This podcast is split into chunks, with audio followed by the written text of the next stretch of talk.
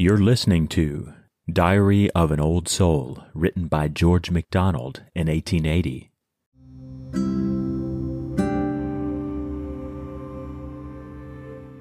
Thou wouldst not have thy man crushed back to clay. It must be God. Thou hast a strength to give to him that fain would do what thou dost say.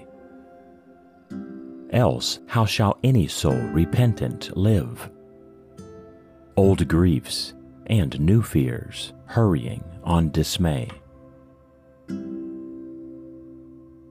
Let pain be what thou wilt, kind and degree. Only in pain calm thou my heart with thee.